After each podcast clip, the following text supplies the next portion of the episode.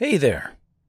As I record this, it is May 16th, 2022.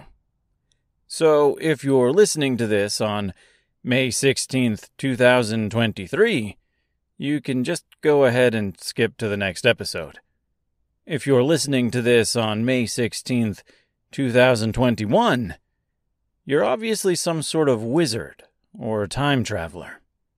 In which case, don't tell me what happens. I don't want any spoilers. If you're listening to this on June 6th, 2022, or later, I suppose, then again, you can just move on to the next episode. What I'm getting at is this Darker Days of Dorothy Gale is taking a small break.